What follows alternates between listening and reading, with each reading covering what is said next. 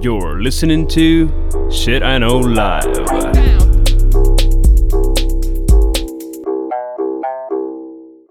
Доброго времені суток з вами. Ваш любимий подкаст Shit I Know Life і ми, його незмінні ведучі. Кріс Косик.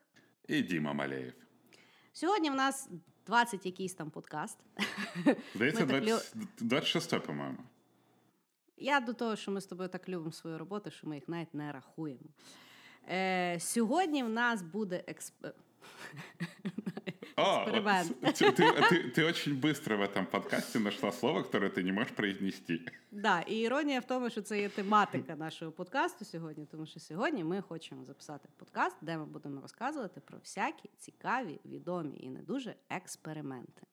О, Оригінально просто було слово експерименти, але вчора я, коли готувалася до подкасту, то я стягнула тільки психологічні експерименти. Про що написала Дімі? Що я коли дійшла до якихось е, експериментів над людьми. е, Ну, тобто, наукові експерименти я взагалі якось мене не качало е, це все діло, признаюсь зразу. Я доволі поверхнева людина і жінка. Відповідно, будучи жінкою, це мене підвело, коли я на людські експерименти пішла, не стягнула моя селезінка.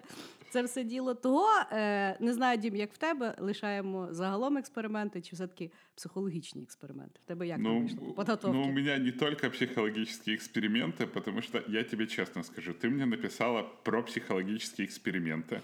Да. Ну, я думаю, ладно, что там Крис? Ну, короче, баба и баба, знаешь, что с ней? Думаю, копну поглубже. Я все-таки миф про кулак в жопе принес. Я тебе честно скажу, я охуел. Ну вот, по-другому нельзя сказать. Такие эксперименты, Що люди которые- роблять? что люди друг над другом издевались, и я, честно, даже при всей моей любви к чернухе, я не брал черные, самые такие, знаешь, очень дарк эксперименты, которые я нашел, потому что там что нацисты вытворяли. Ой, такие. взагалі капець. Я вообще, знаешь, только вот прочитав про это, узнал, что нацисты на самом деле генетики были. Чуваки просто селекционеры такие, вообще страшные. Ну, я не знаю, правда, неправда, чи це є урбан міф, але я колись читала, що е, ну, тобто, нацисти, звичайно, це є ужасний е, був нарід, е, який втік на луну і, і, І слава і, Богу. І, слава Богу. Е, але кажуть, що анатомія дуже е, серйозні якби, зрушення з місця саме завдяки тому, що вони витворяли. Може, власне, їм варто позвонити на рахунок коронавірусу. На Луну, знаешь, типа там... Треба Елон Маск еще- часовщикам сказати, щоб у них там знайшли меседж кинули. Да. Короче, этот подкаст нас очень сильно поменял. Да. Е, і да, і я тобі скажу так, що я коли якби теж дивилася до експериментів, я подумала: слава Богу, що е, москалі засекретили більшість своєї історії. Бо я думаю, що там е, є ще поярче. Да, ты, кстати, я вот тоже копнул эксперименты, которые делал Советский Союз. Та и ну тут, да, да, и ты знаешь, в некоторых местах я думаю, что если бы не этические нормы и Советский Союз остался, они бы такие, блин, произвели очень страшные эксперименты, и мне кажется, они бы достигли очень неплохих успехов, честно говоря. До речі, Но большой я... ценой. Ну да. Е, тут, тут не пожартуєш на ту тему, так К сказати. сожалению. Е, хорошо. Е, я, до речі, е, ну, теж коли готувалася, то я м, е, взнала, що виявляється, ну тобто. В 60-х, 70-х роках це було пік експериментів. Я думаю, що через це так вважається через те, що там тоді власне почали це все діло документувати, особливо відео. І тому, знаєш, коли люди ще на то все подивилися в відеоформаті, вони такі, та ні, ні, ні, люди, треба щось палі... треба щось придумати. І тільки тоді придумали насправді два стандарти. Е, перший стандарт, власне, був придуманий після 70-х, це для психологічних якихось експериментів, тому що. Ну, якби люди подивилися, що тих людей, над якими експериментують, їх потім ну їх дуже сильно рубають на деяких, експериментів, і потім типу не фіксують. Знаєш, ну типу експеримент пройшов, а людина далі жиє. І, і типу прийняли там якісь норми, і причому, що там є три якісь правила. Значить, перше правило це то, що е, експеримент має бути, е, людина має дати дозвіл на експеримент. Хм, Ну, Да, свіжа знаешь, ідея, типа, правда? За, за пару баксов можно и договориться. в Значить, свіжа ідея. Ну тобто людина має дати консент. От е, так як зараз е, в сексі е, людина, в основному жінка, має дати консент в Данії. Так само в експерименті. Значить, друге, це е, що люд, е, люд, е, люди, які якби проводять експеримент, мають слідкувати за тим, щоб. Людині не нанесли дуже жорсткого урону, ну тобто зупинити в якийсь момент експеримент, коли воно йде не так. І третє, це те, що людина, над якою експериментують, завжди має право зупинити експеримент, мати так зване стоп-слово. Або, знаєш, моє, моє стоп-слово хочу ще.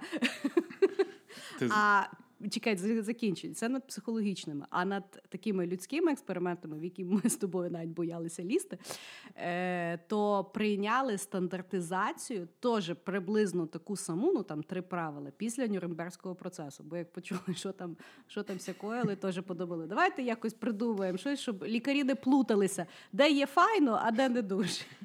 Ну, я, во-первых, почитал, что, знаешь, вот то, что мы с тобой будем говорить, это в основном эксперименты, которые задокументированы там с, в начале, там, с начала 20 века, 20-21 век. Да. Но при этом я прочитал, что э, ну вот, что вытворяли доктора там 1800 и вот начало 1900-х годов, медицина очень сильно продвинулась, но они прям вообще страшные вещи делали.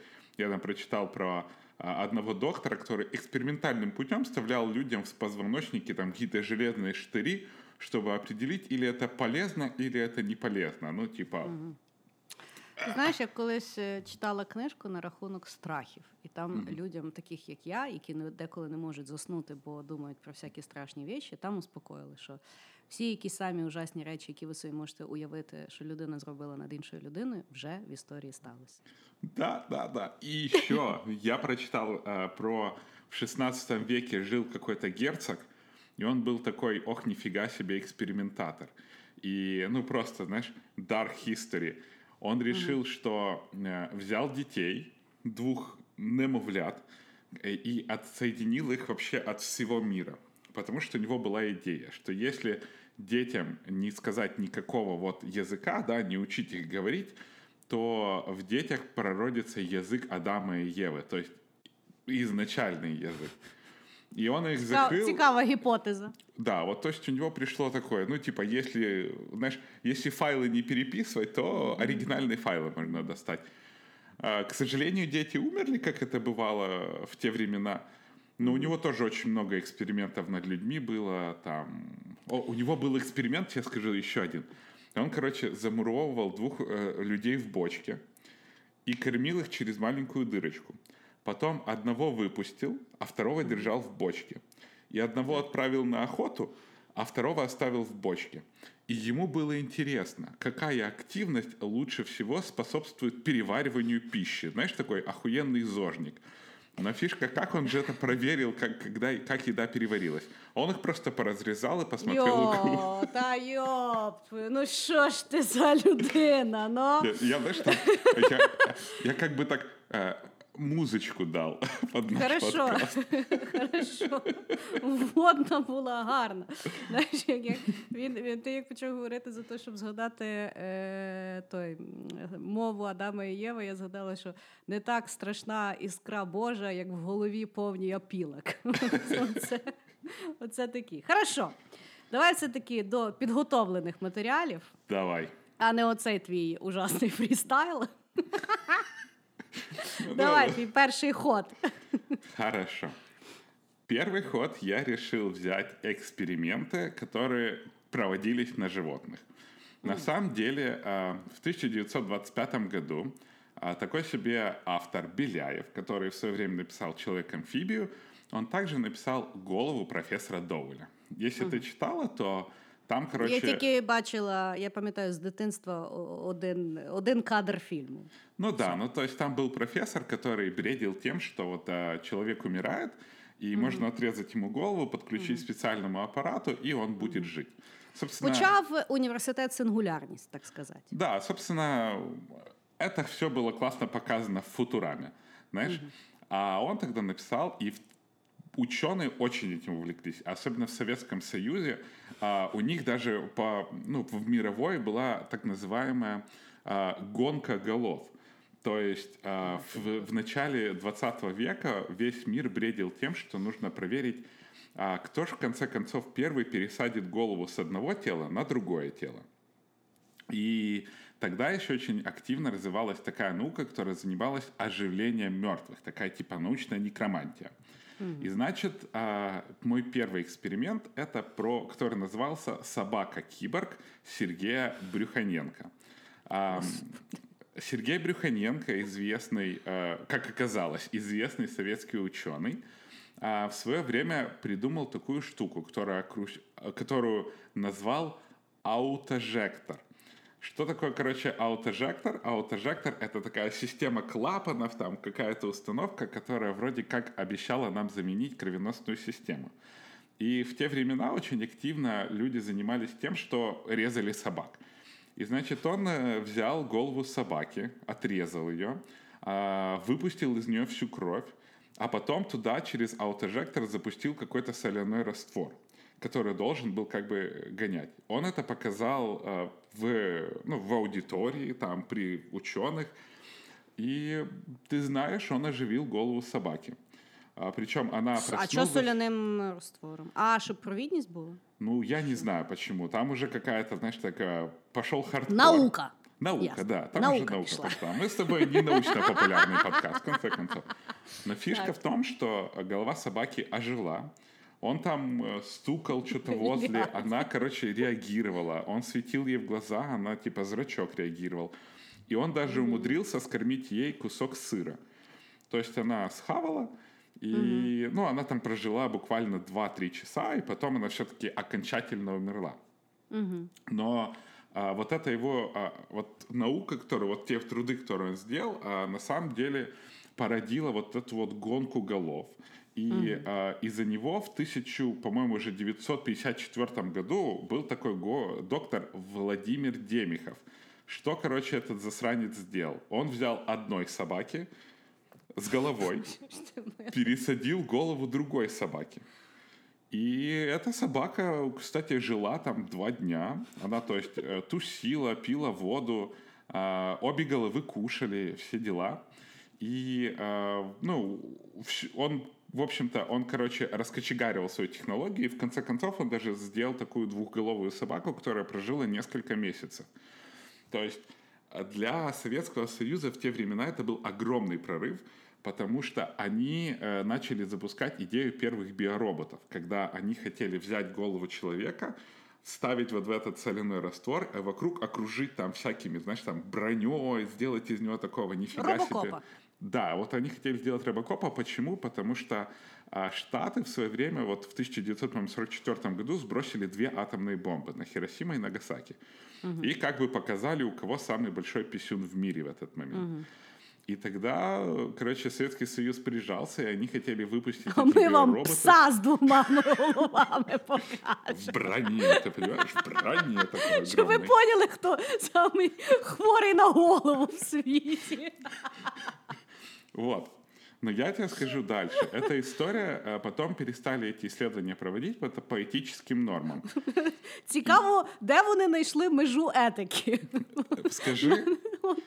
Ну, но а в 2016 или 2017 году это, э, вот эти вот труды, они внезапно нашли свое продолжение.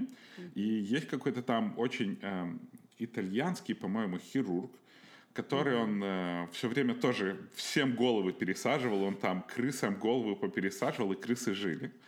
И он такой говорит, все, я готов, короче, пересаживать голову человеку. И на самом деле он даже нашел одного чувака, у которого вот, э, я не знаю, как это болезнь называется, когда, знаешь, мышцы перестают развиваться, и они такой, голова большая, а тело а, очень маленькое. ALS. Да, вот-вот. И э, он нашел чувака в России, программиста, который согласился на то, чтобы пересадили его голову, ну, потому что у него, грубо говоря, у него не очень много вот будущего, да, то есть он там ну, типу, як форма несколько... автоназии, я так разумею. Ну да, ну то есть э, он был очень верен в своем успехе, они там, у него был план, что, по-моему, 100 или 200 человек там в течение полугода, знаешь, смотрят там, отрезают голову в искусственной коме, все дела. Но по этическим нормам в России эту операцию запретили. Удивительно. Прикинь. И, кстати, я недавно видел этот тип, который согласился, он э, сейчас в Штатах работает программистом, ну, как бы не произошло. Но этот э, хирург, он переехал сейчас в Китай, Китай сказал, У нього ну, там рубите. всі шанси. Там, там, короче, с этикой достаточно попроще. И исчез. Так что в Китае, на самом деле, это очень интересно. За последние 10 лет там проходило два вот таких эксперимента. Первый — это пересадка головы, а второй — это генетическая модификация эмбриона. И два этих доктора, которые переехали в Китай, чтобы Пропали. сделать это, пропали. То есть это еще одна интересная теория заговора. Но все же. Вот. Так что с 1925 года в Советском Союзе и вообще в мире была так называемая гонка голов, которая была с определенным успехом, но страдали в основном собаки. То страшно. Вот так вот. Я тобі скажу, я от поняла, що я до того подкасту жила от дуже простим життям. Ты знаешь, ты часто начали говорить там. Ты внезапно узнала с этим подкастом про плоскую землю, про зону 51. Я взагалі не жила до того подкасту практично. Хорошо, ну. Е... Ну, Експеримент. ти знаєш, е, гу- е, візуалка пса з двома головами тепер не полишить мене ніколи. Самое ужасное, что я посмотрел эти фотки, потому что это же уже Да, я было в фотки. 1954 Да. году, где уже была документальная вот эта вот э, вся инфа. Э, видосики я не нашел, я не уверен, или они есть. Но а, я нашел, короче, в чертежи вот этого вот девайса, как же, как же, блин, я его записал, аутожектора. а, и он там показывает, как оно все действует, как кровеносную систему они там перестраивают. Там даже а, пищевод в нем есть. То есть, ну вот, что голова как бы должна кушать. Э, Непонятно зачем, наверное, просто, знаешь, на будущее, на всякий случай. Ну, раз воно так було, то треба його лишити. Ну да надо, надо, вот, знаешь, а, куда-то же это должно все проходить. Люди до сих пір не можуть оприділити, треба апендицит чи не треба. Того я думаю, що в робокопі вони його теж зроблять. Ну так. Знаешь, На люди не могут, люди не могут определиться, нужна ли селезенка, там, бог с ним, с этим. Ну да. Ну да. Ну, е, слухай. Я думаю, ну і просто я ще, знаєш, як. Я тепер розумію, куди пропадають всі ті люди, які пропадають кожного року в світі. Бо насправді я колись читала статистику, це якась страшна е, цифра. Мгм. Ну, по- на рахунок того є теж дуже багато конспірологічних теорій, особливо куди пропадають діти. Але я би, знаєш, як е, мені дуже сподобалося, коли один раз я дивила, ну, ми коли готувалися до теорії змов, то якийсь конспіролог е, сидів і там сварився з якимись ну, людьми, які мають реальну роботу в світі. знаєш.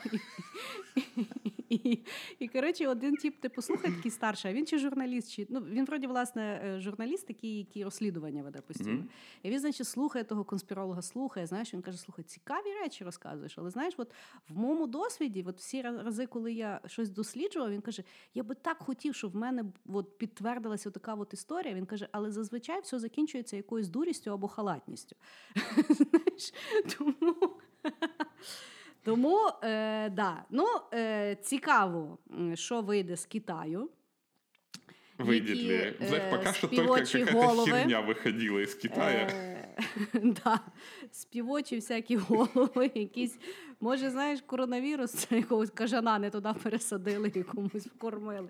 Бог Ты, його а знає. ты Ну, слышала, інтересно. кстати, что Трамп нанял этих шпионов, чтобы а, они подтвердили факт, что, ну, в этом Fox News они выдали такую тему, что коронавирус, у них есть доказательства того, что коронавирус на самом деле был разработан в лабораториях.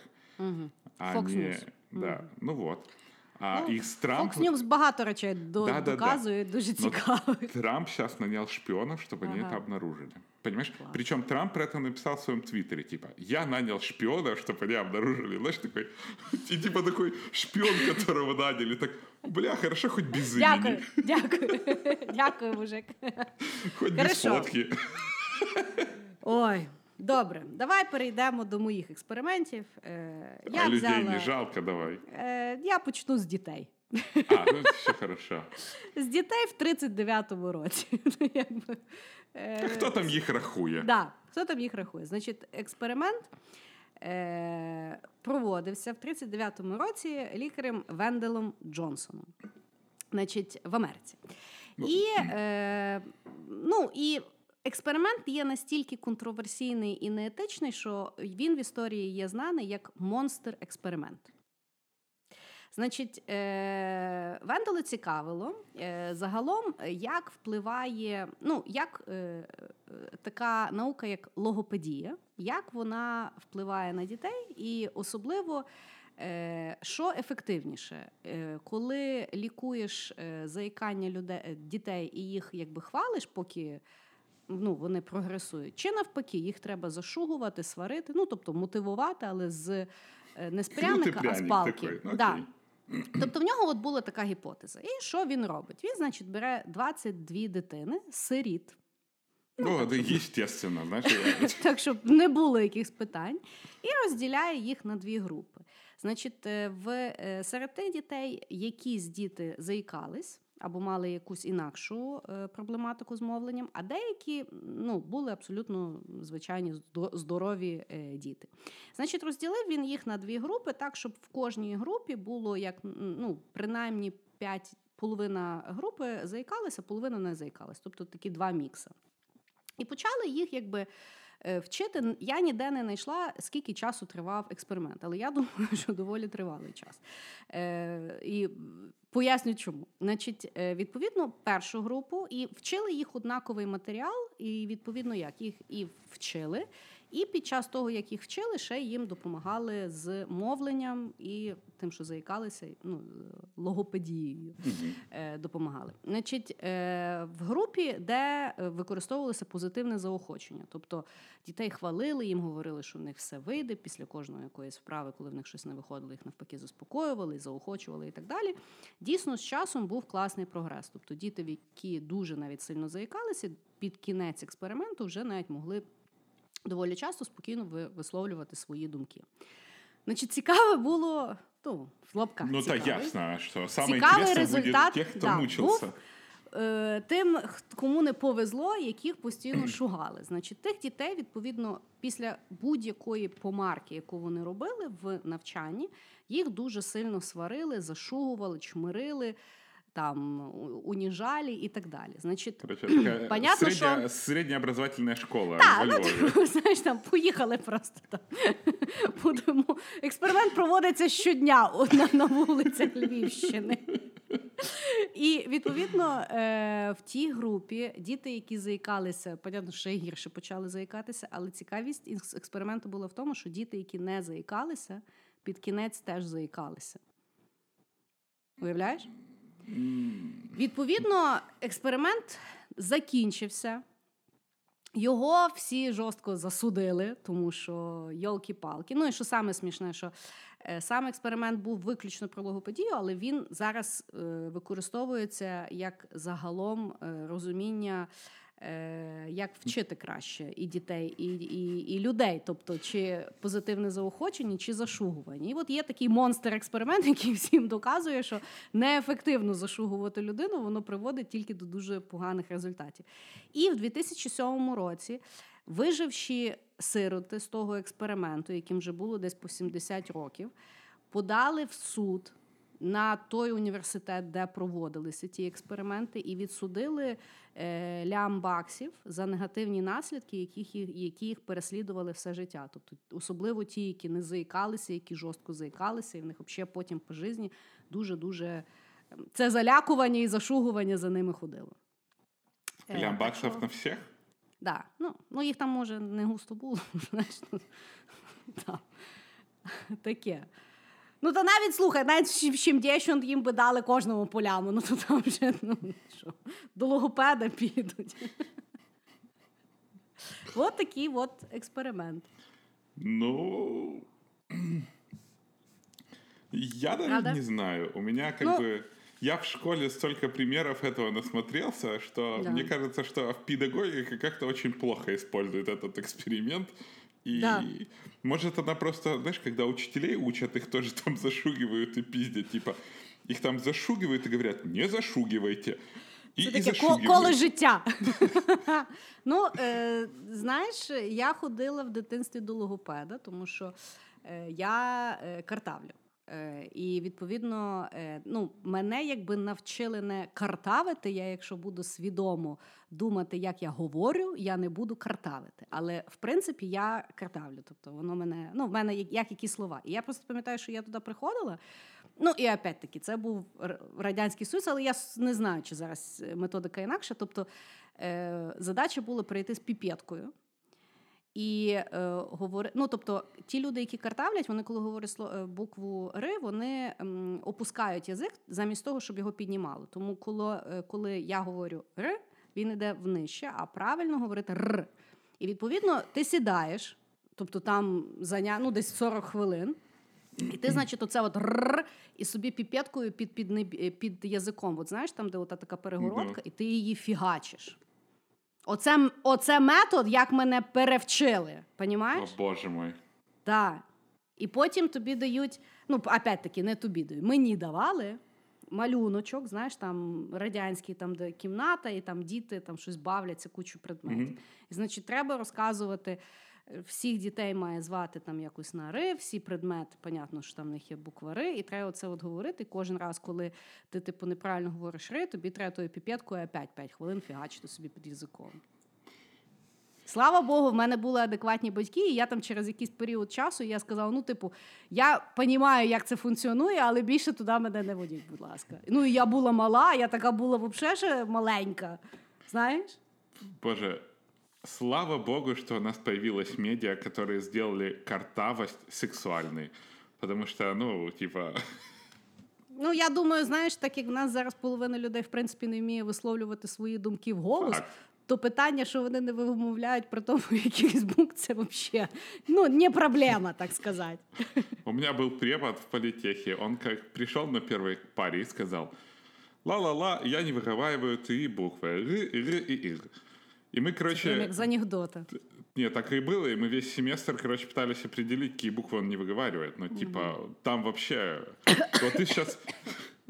Я Вот ты просто сказала, что ты картавишь, понимаешь? Да. Я сейчас, типа, ты картавишь? И знаешь, и А, начал искать, вот, начал слушаться, где ты картавишь. Вот это вот такой, типа, Ну да. приманка. Ну, от така от е, монстр-приманка в мене була перша. Давай, Хорош. що в тебе далі? Давай. Я все-таки еще не отстаю от животных. И дальше продолжаю типа животным. Ой, ти ж божечко! Я, честно, я считаю, что от человечества больше всего натерпелись двое животных. Первое — это обезьяны, потому что, И ну, они как бы на людей похожи, и крысы. И сейчас я, наверное, расскажу про один из самых известных экспериментов, но, к сожалению, информацию про который подвали очень неправильно. И это эксперимент, который назывался «Вселенная 25». Очень многим она известна по статье «Как рай стал адом». Но в целом, как бы, э, вот эту вот неправильную трактировку «Вселенная 25» обычно используют, чтобы показать, как политики охренели. Знаешь, когда они для себя рай создают, и во что это может превратиться. В чем состоял эксперимент? Эксперимент состоял в том, что был такой огромный вольер, грубо говоря, для крыс. Для крыс было создано просто идеальные условия. Было дофига воды, дофига мест, где можно было а, лазить. Им постоянно кормили. Ну, короче, крысиный рай. Просто тебе делать ничего не надо, ты жрешь и, и, и бываешь счастлив. И туда запустили четыре пары крыс вначале. А, ну и крысы что делать? Знаешь, там, как Адам и Ева, вперед делать было нечего. Все начали, грубо говоря, сильно размножаться. Популяция крыс начала увеличиваться в два раза каждые 55 дней. То есть э, каждые 55 дней там было все больше и больше крыс. Но со временем, когда росла, популяция начала расти очень сильно, то все замедлилось. Крысы уже перестали так активно размножаться, и появился такой интересный момент. Во-первых, крысы, когда у них не было никаких врагов и тому подобное, они решили, да ну его к черту, что размножаться, А, появились так называемые красивые крысы. Это крысы, которые э, ели, пили и, короче, ну, следили за собой. И Це при этом не, вроді були. да, да, да. э, Не, не собирались размножаться. Короче, такие инстаблогеры появились, знаешь. Вот. А какие-то крысы начали друг на друга нападать. э, Бабы тоже начали, там же- женские особи крыс начали быть очень агрессивными, очень сильно там защищать своих Феміністками детишек. стали. Да, такие жесткие феминистки, но, правда, потом своих детей начали есть.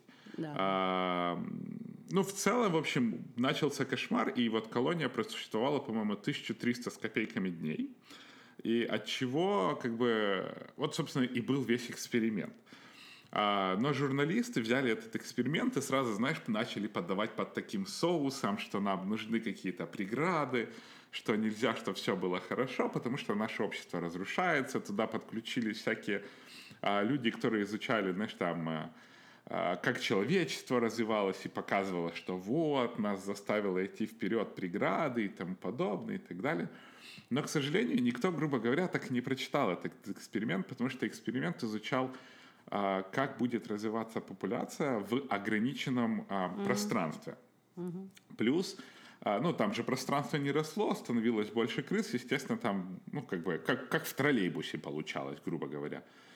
И а, также никто не учел, что за крысами там не убирали. То есть вот эти 1300 дней существовала эта колония. Вначале они существовали в чистом вольере, потом они начали в какашках существовать. Плюс вот эти вот красивые крысы, а, оказалось, что это были просто старые самцы, которые, ну, как бы уже свое, знаешь, там, отплодились, за самочек отповоевались, ну, осталось что? Ну, только мойся, да, и, и пости в Инстаграм. А, вот. И, ну и плюс температура там для крыс была какая-то очень неприятная.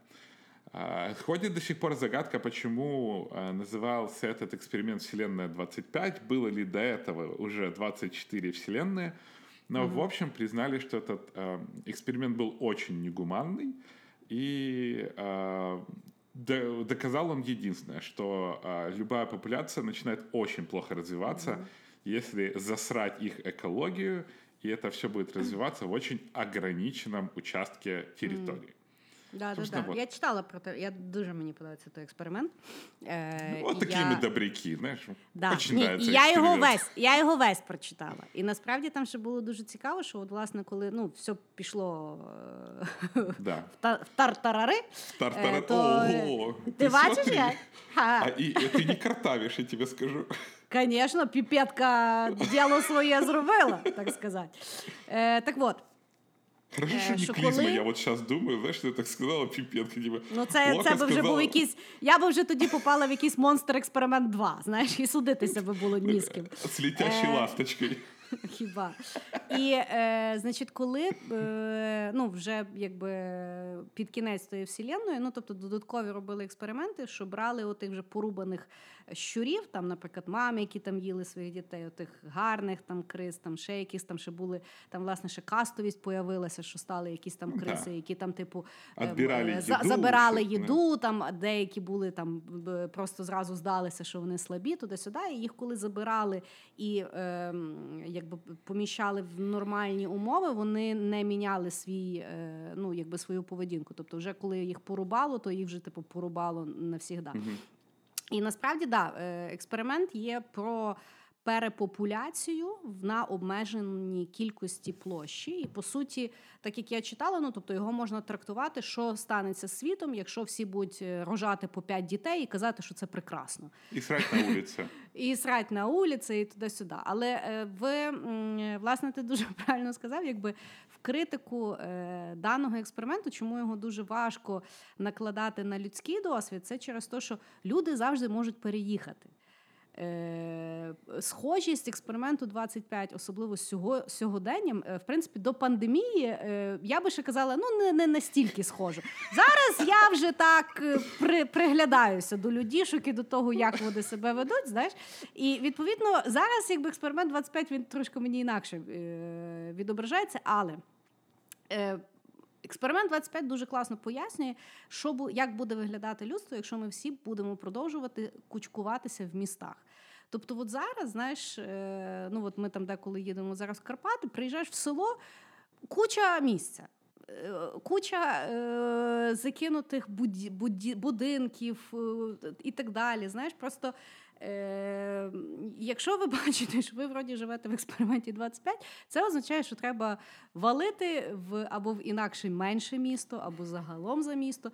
І е, з того якби ужасного парадоксу, все-таки людина поки що ще може е, поїхати. І опять-таки, знаєш, можливо, ми з тобою завжди вертаємося до конспірологічних теорій, оскільки. Ну ну. Е, до речі, от зараз може я нову вообще придумаю. Давай, давай, Прогноз був, прогноз був, е, що популяція людства е, збільшиться вроді до 25-го року, там якось вже буде два- два- 20 мільярдів. І відповідно це є. Ну, Не, ну не пам'ятаю. успеем уже, ну серьезно не успеем. Ні, До ну зараз вже 25-го ми года. зараз ми вже не успіємо. Це було в е, простіші часи. Знаєш, Да І- даже не в простые, это надо в три раза больше населения сделать. Та як в три, а зараз скільки? С чем с копейками? Так?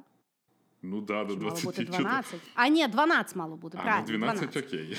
Ну слухай, я не науковець, я Ну факт, женщина. факт. Типа, не 12 миллиардов, там и 20, знаешь? так? Коротше, багато. Ну, десь там 25 проскакувало. Чи 25 рік мало бути, чи 25 мільярдів. Научно-популярный подкаст Да. «Считай нам». Только Так вот. проверенные факты. Так от, може, власне, е, хтось надивився Білл Гейтс. Про Ну, те, так. скільки має бути людей, і того запустили коронавірус, щоб е, не допустити е, експерименту 25. Може, це власне було мат- математичний моделінг. Я, я Какие? согласен. Билл, Треба прекращай. Короче, Билл, ты, за, ты замахал уже, мы хотим на улицу. Забирай свой коронавирус. Насправді, знаєш, як я ж вчора дуже е, прочитала класну думку, про яку я не задумувалася, що карантин це є для людей, які захворіли. А е, коли здорові люди сидять закриті, це є тоталітаризм, взагалі-то. Вот так вот. Не, я, я тебе честно скажу, что я вот конспираци... э, теориями конспирации интересуюсь только, в, знаешь, в нашем подкасте. Но вот недавно я там Facebook читаю, читаю, читаю, читаю, хоп, коронавирус придумал Билл Гейтс, чтобы уменьшить население. И ты такой, как? Ну, типа, как вы связали это? вот Слухай, всё? якщо ти хочеш, то ми можемо цілий е- присвятити подкаст, бо я, на жаль, натискала плей на Ага. ці відосики, і там я не побоюсь цього слова, навіть педофілію прив'язали, і там Ні, не ну, все факт. так просто. Хорошо. Не все так однозначно. Хорошо. Не все так однозначно. Ну, переходимо до наступного експерименту. Давай. Е, я е, переходжу на дорослих людей. Но их Потому уже что- меньше жалко. Тому що да. Значить, експеримент називається е, Мілгрем експеримент. Або експеримент Мілгрема. Е, його провів е, в 60-х-70-х роках, тому що він це була серія експериментів. Е, провів Стел, е, Стенлі Мілгрем. Е, значить, його е, якраз в той час зловили Адольфа Айхмана, архітектора фінального е, рішення той, який придумав концтаборі і так далі. Е, і його якраз тоді судили в Ізраїлі. І Стенлі Мілгрем е, то все дивився і задався питанням: а наскільки от, е, людей, які були підзвітні Адольфу Айхману, можна судити, оскільки вони виконували е, накази? Да? І його, Да. власне, зацікавило. Е, Який, е, як середньостатистична людина, наскільки вона може піти наперекір своїй совісті для того, щоб виконувати накази якогось авторитета? От в нього була така гіпотеза, він хотів подивитися. Значить, він зібрав людей для експерименту, які він сказав, що це буде експериментувати будуть на рахунок пам'яті, тобто наскільки людина може пам'ятати чи не пам'ятати різні речі. Значить, е, коли приходив, приходила людина, над якою проводили експеримент, яка думала, що буде тестувати пам'ять, значить, в кімнаті ще було дві людини. І говорили, що їм будуть роздавати рандомно ролі, але вони ніколи не роздавалися рандомно. Значить, всім видавали насправді записку з словом вчитель. Ну, тому що вчитель мав попастися е, тій, е, тому людині, яка проводила експеримент. Е, друга роль це була учень, це був актор. І третя роль це був експериментатор, людина, яка власне слідкувала за тим, як це все відбувається. Значить, в чому був по суті експеримент, як розказували людині, що зараз буде відбуватися. Значить, людина, яка вчитель, сидить в кімнаті з експериментатором. І в них задача перевіряти пам'ять учня. Учню перед тим давали якісь там задачі, які він мав запам'ятати. І вчитель має читати питання, а учень має відповісти там з чотирьох варіантів. Якщо він відповідає правильно, то вчитель йде до наступного питання. Якщо е, учень відповідає неправильно, вчитель має е, його. е, В нього така кнопка, він нажимаючи кнопку, в учня іде струм 15 вольт. Ну, шок такий його. Ну, типу, наказують його. Наказують його, що ти, що ти не запам'ятав. Значить, і цікавість експерименту є в наступному: вчитель кожен раз після неправильного відповіді має збільшувати вольтаж на 15 вольт. Тобто, кожен наступний раз, коли учень неправильно відповідає, йому все больніше і больніше. І шкала могла бути до 450 вольт, що в принципі вважається вже електрошоком. Значить, в чому цікавість експерименту? Вчитель не знає, що учень це є актор, до якого не під'єднаний е, вольтаж. Тобто, кожен раз, коли він його типу штрикає, учень просто фейкає, наскільки йому боляче. Додатково, перед тим як починається експеримент, ну тому що вчитель ж не знає, що це все підставні люди. Він думає, що це все рандомні люди. Учень підходить до вчителя і каже, що е, тіп, в мене типу проблеми з серцем. Ну просто щоб ти знав. Тобто, і дивись, Окей. починається експеримент, і всі з жахом дивилися, що відбувається. Кожен раз, коли збільшувався вольтаж, е, учень там, ну, спочатку йому там просто ой, больно туди-сюди. Доходило до того, що людина реально кричала ледь не в агонії, що зупиніть, боляче і так далі. Більшість вчителів.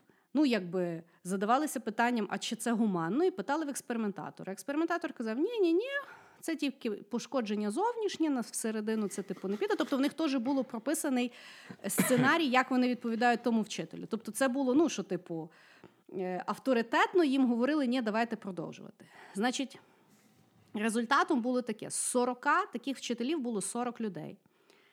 26 продовжували до останнього. До останнього вони ж пікали тих людей. Хоча знали, що в них там серце, люди кричали, люди плакали, люди благали. З всіх інших більшість почало зупинятися в силу своєї совісті, тільки коли вольтаж починався з 250. Тобто там потім на кожен крок ну, вони якось відсіювалися. Що показав цей страшний експеримент? Що насправді будь-яка людина, будь-яка людина в більшості своїй е, готова підкорятися керівнику і, виказу, е, і виконувати накази, навіть якщо їхня совість протестує. От так. І тому цей експеримент насправді дуже відповідає, чому стаються такі ужасні речі на великому масштабі. Да? Чому нацисти от так себе поводили? Чому люди виконували страшні накази? Чому по сьогоднішній день там, я не знаю, міліція стріляє по цивільним? Е, Тому що в психології людській в нас ну, в якийсь момент нас так ламають, що в нас є надзвичайно висока готовність. Е, І причому, що це все були дорослі нормальні люди. Це не були там якісь, знаєш, ну, о, понятно, чого він там. Це були взагалі нормальні люди. Просто під час експерименту от, відбувалося щось взагалі нереально, тоді, коли включається е, вказівка авторитету. Мгм. Да. От таке. А, і причому, що той експеримент десь повторили от недавно ті самі результати. Ну, тому що людей зацікавило, знаєш, зараз вже е, в нас свобода Ну да, ми ж все думки. умніє, там, так Звісно, далі. ми там вже босі ходимо по вулиці, наш тралі валі фістяль. Хірня. Ну, я вот просто думаю, и знаешь, вот это вот подчинение, ну, то же самое, всегда очень э, тяжело судить, там, знаешь, как поступает милиция, да, к примеру. С одной стороны, они вроде бы должны как бы подчиняться приказу, с другой стороны, морально иногда они поступают плохо. Да. Но, ну, ну ты как, как это оценить? Или то же самое, там, когда военные действия какие-то? Это Да, ж ну вот только меня- в фильме. Да, от вої... в- мені в основному воєнні, знаєш, згадуються, тому що ну, для мене завжди я розумію, що відбувається, але якщо задуматись, то це є дуже дико, коли, наприклад, от армію благословляє отець, бо вони йдуть захищати. Ну тобто, ребята йдуть вбивати інших ребят, яких вони не знають, і з якими більше того в них нема конфлікту, тому що конфлікт є на якійсь вищій, на вищому рівні, якісь там інтереси, тралі валі фестивалі. Бо просто, ну тобто, якщо зробити повний такий деконстракт, да, Мгм. Тобто, от фізично та людина з тою фізичною людиною, можливо, в звичайних умовах би взагалі ніколи не мали ніякого конфлікту. А может А быть, тут- и подружились, а тут- знаешь? Можливо, знаєш, а тут благословили його за, е, заїбашити, знаєш. І це теж хто тобі той дав. Ну, ну тобто, дуже Ну, я такі цікаві речі. І тож, і теж, от, власне, що знаєш, після якихось от таких от страшних подій, коли знаєш, починають розбирати, а чому ви то зробили, а чому ви не сказали ні, знаєш, а чому от, ну, так само. Е, Дуже ж часто є, коли якісь злочини, знаєш, і людина просто збоку стояла і втикала, і взагалі нічого не могла зробити. Ну, виявляється, всі ми грішні і десь е, нас ламає. На жаль, експеримент не досліджував, чому ми так поступаємо, е, як виховували тих досліджувальних, або як нас загалом всіх виховують. Хоча ну я допускаю, Ну, що нас коли з дитинства, коли в нас з дитинства вчать слухати старших, я думаю, що воно йде звідти. Знаешь, не я в углу, знаешь, очень Знаєш- долго простоял, так що... Мав про що подумати. Тобто, я Факт. думаю, знаєш, е, ну я опять-таки мені здається, що я розказувала вже про той експеримент, і я не знаю, де я його колись прочитала. е, Що був якби експеримент, коли почали досліджувати на рахунок е, німців, власне, там берлінців.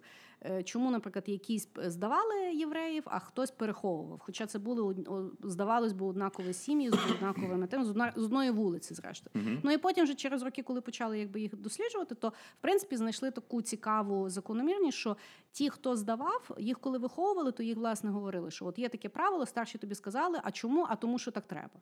Мгм. А людям, які власне ховали, то їм власне пояснювали правила, що так потрібно робити, тому що от таке, таке, таке. Тобто пояснювали моральну складову, чому це є правило і чому його варто е, якби дотримуватися. І відповідно. Ті люди, які не здавали, ну приходить указ, треба здати євреїв, бо вони ужасні люди. Ну вони такі дивляться, ну чекайте, то наші сусіди, ну якось це ну нелогічно. Давайте якось пересадимо. Знаєш? Тобто я думаю, що десь там собака зарита. Тому кажу, е, наступний раз, коли вам кажуть, що то так треба, задумайтесь, може це є експеримент, і ви Може, і даром не треба палите вообще. людину. Може, і не Треба треба. было бы. А ты слышала, что вот этот твой эксперимент очень часто вспоминают в рамках еще, что из него произошел Стэнфордовский эксперимент? Угу. Ну я допускаю. Ну, я ты допускаю, слышала, бо ты, це ты будешь схоже, про да. него говорить? Я е, кажу, е, ні. Про Ага. Стенфордський я, власне, е, якщо хочеш, я лишила тобі, бо е, мені тяжко його розказувати, тому що це взагалі показує настільки темну сторону людства. Бо я ще потім дивилася інтерв'ю тих ребят, які були в Да, експерименті. это і просто це взагалі какой-то пиздець. кошмар. Ну, давай знаешь, тоді. В двух словах расскажу, что в Стэнфорде э, проводили эксперимент, взяли 12 студентов, их случайным образом разделили на две группы. Одна группа это были а, заключенные, а вторые отыгрывали роль их охранников. Эксперимент вообще планировали аж на две недели. И при этом заключенные жили в каких-то очень депрессивных камерах, им там не разрешали мыться без присмотра, не разрешали есть как-то нормально. А в то время охранники, э, те, кто играли охранников, они жили в хороших условиях, с комнатами отдыхов и тому подобное. При этом нельзя было использовать какое-то рукоприкладство, но э, охранникам была задана такая вот цель, чтобы как можно более депрессивными э, были вот эти вот дни заключенных были как можно более депрессивными Ну, тобто їм Що- сказали, зробіть найбільш е, реалістичне, ну, Да, щоб це тюрму. було е, типу як справжня от, тюрма. І вони робили так, як вони собі уявляють, має бути справжня чомусь тюрма. Да, э, что самое страшное, что на второй, э, первый заключенный сломался на второй день, он объявил голодовку, потому что охранники настолько офигели и настолько делали его жизнь депрессивной, что он говорит, ну хватит, что за эксперимент, и охранники к этому времени начали над ним издеваться, они дали ему в руки там две сосиски и морили голодом, ну и смотрели, когда он там сломается, когда голодовка не пройдет. Но что самое ужасное было в том, что а, многие охранники работали сверхурочно, то есть они не шли домой, они продолжали быть и продолжали издеваться над своими, как бы вроде бы корешами, студентами, а, устраивали им оторванные годы, и все дошло настолько плохо, что на шестой день в тюрьме как бы случился бунт, заключенные вроде как решили подраться, потому что, ну, охранники прям очень офигевше сделали. И по- эксперимент прекратили. Прекратили на шестой день, потому что было страшно, что люди начнут с собой творить, и что у людей начнутся очень неприятные последствия на будущее. Ну і цікавість експерименту не тільки в тому, як люди себе проявили, тому що опять-таки їм ніхто не говорив, що потрібно робити пекло на землі. Тобто люди самі почали якби, Креативный ли? Да. креативно придумувати. Хоча жодна з тих людей, які були якби ну, охоронцями до експерименту, ніколи не проявляли. Тобто, це не були якісь жорсткі люди, це ну це були дуже хороші там студенти. І опять-таки ті інші це були їхні друзі. І ще цікавість була, що експериментатори вони постійно наблюдали над експериментом, тому що в них було куча камер. І цікавість була, потім так само розбирали їхню реакцію. Вони бачили, що відбувається, і вони так само з захопленням спо- спостерігали, що буде далі, замість того, щоб зупинити, бачачи, що експеримент просто виходить з-під контролю, і це вже переходить всі норми етики. Так само я потім, власне, що. Про той експеримент зняли як мінімум два фільми. Можна Да, там подивитися, якщо комусь цікаво. Да. І просто дуже цікаво подивитися. Ну, бо це було в 70-х, тобто є дуже багато В 73-м відеоматеріалів. году. Дуже багато відеоматеріалів з оригінального експерименту. Я дивилася власне ребят, які після того давали інтерв'ю, ті, які власне були охоронцями. Вони кажуть, що ну тобто. Ніколи не говоріть, як ви поступите в якійсь ситуації, поки ви не будете в тій ситуації. Тобто вони самі не могли потім пояснити, нахіра вони таке робили. В тому є ужас людської психології. Да, они там очень чувствовали вот эту вот свою власть и как они могли как бы владеть над человеком, и их это настолько Да. захватило, что они прям, ну, не могли себя сдержать.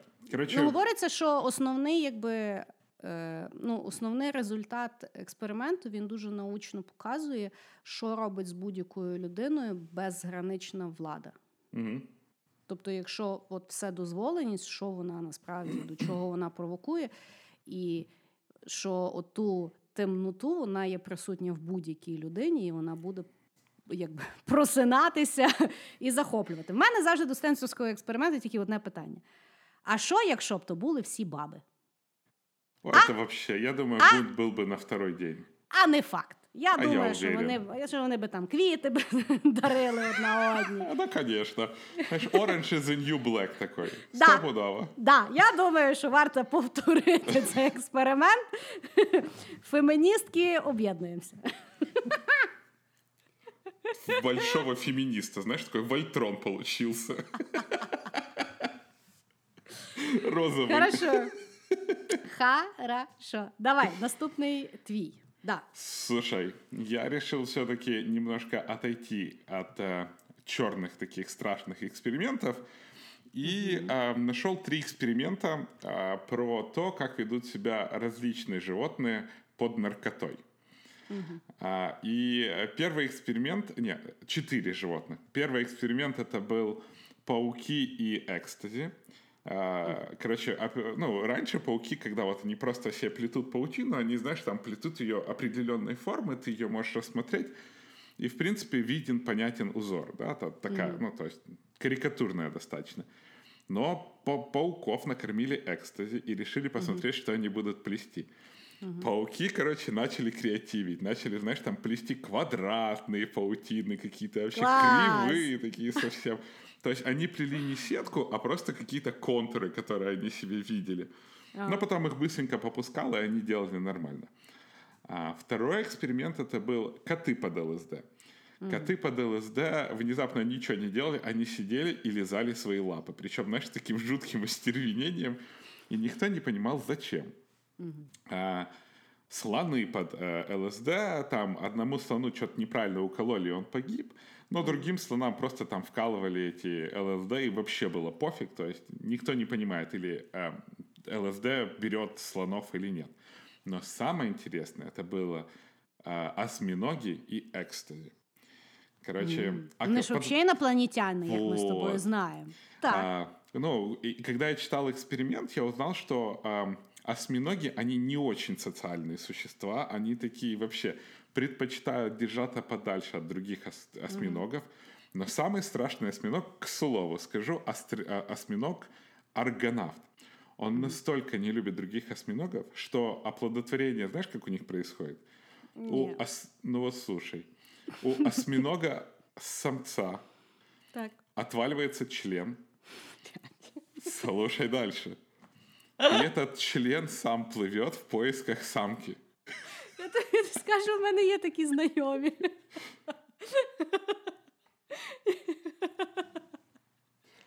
Так. Вот она темная сторона нашего подкаста. Ага. Хорошо. І- І, і, що, коротше- а і що самка робить е, з, з, з тим скарбом? Ну, судя по всему, грається. А то тебе не цікавило. Ото тебе не цікавило. Ні, ну, тебе, как було- би- тебе цікавило тільки відщеплення.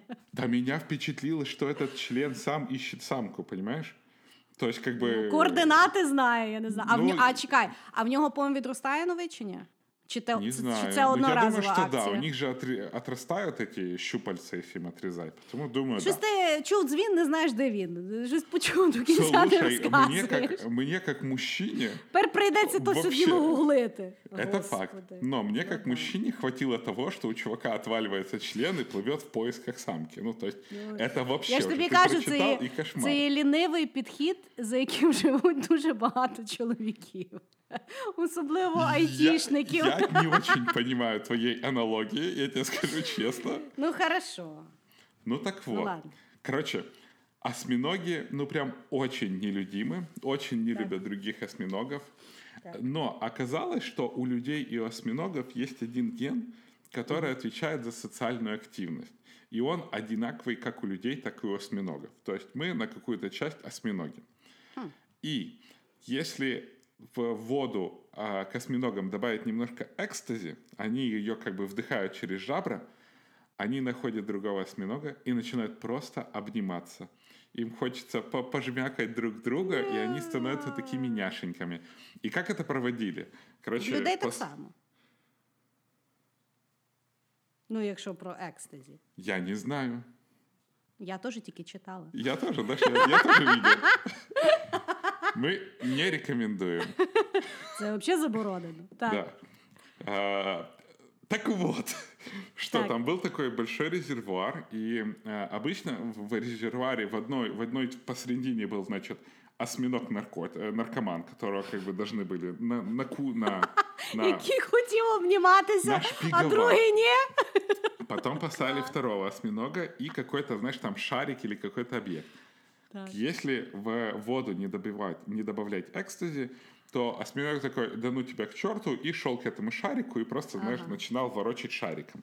Так. Я думаю, что ну что там ворочать осьминогом? Но как только добавили в воду немножко экстази, осьминоги ринулись друг к другу и начали обниматься, общаться.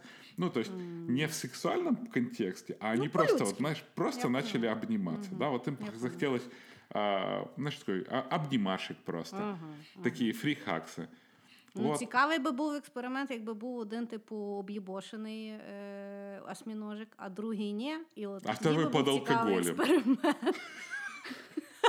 Той би хотів обніматися, а той порізати. Знаєш. Но у него щупальца, знаешь, какой порезать? Я поняла. Ну, е, цікавий експеримент. Загалом зараз дуже багато цікавих експериментів проводиться з психотропними речовинами, по тому, як вони там е, помагають, як вони впливають на, на людський стан. Що особливо, знаєш, як з психотропами мене завжди дуже цікавить. Тобто, коли. Людина починає бачити там фрактали, да, відкриватися повна любові, там туди-сюди. Тобто, це ми йдемо до якогось от, власне того вищого і природнього стану, а потім вертаємося оцей хуйовий. Чи оцей хуйовий він настоящий, а там той він, типу, е, ну, якби е, штучний. Ты видела людей в деревнях? Ну, Они в принципі, выглядят да. счастливыми. Ні. Вот. А що вони об'єбошені? Но чи мне що? кажется, нет, мне кажется, что у них более природное состояние. А, ну тобто, я кажу, я допускаю, що психотропи нам дають шанс побачити себе в якомусь більш прокачаному варіанті. Вот, я согласен с тобой. Знаешь, Вот. как вот создатель ЛСД, он же говорил, что человеческий мозг за эволюцией не успевает, и ему немножко нужно помочь. Потому он придумал ЛСД для того, чтобы а, немножко дать нам эволюционный, так сказать, буст. Да. К слову, Але он умер нагадуємо, только в 104 года. Знаешь, при этом он каждый день варил ЛСД. да. Але нагадуємо, е, це все діло незаконне, і тому хочете попробувати, їдьте в Амстердам. Там можна Magic Mushrooms попробувати. Це схожа. Ну, коротше, схожий не вектор. знаем. Мы не знаем. Да. Добре, е, хороший експеримент. Хороший. Значить, в мене наступний експеримент буде експеримент Аша. Тоже Я тебе честно скажу, я Да. даже не читал. А про ти него. маєш читати? Не, ну я просто, знаешь, Я. вот про, про вот предыдущий я читал когда-то, а Ага, вот про а. Я так думаю, о, Ну, не, вот норм сейчас Аша- будет. Аша насправді дуже теж цікавий експеримент на рахунок впливу, на рахунок конформізму і на рахунок е, наскільки е, впливає група на поведінку індивідуума, причому будь-якого індивідуума. Значить, в чому був експеримент? Значить, брали опять типів, напевно, знову десь в Америці. Е, експеримент був е, проведений в 50-х роках. Значить, брали типів і їм казали, що будуть перевіряти зір.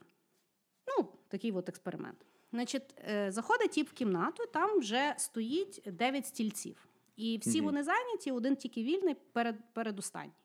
Значить, тіп сідає на той стілець і е, приходить, значить, лікар і показує два, дві карточки. Значить, на одній карточці намальована одна риска, на другій карточці намальовано три риски.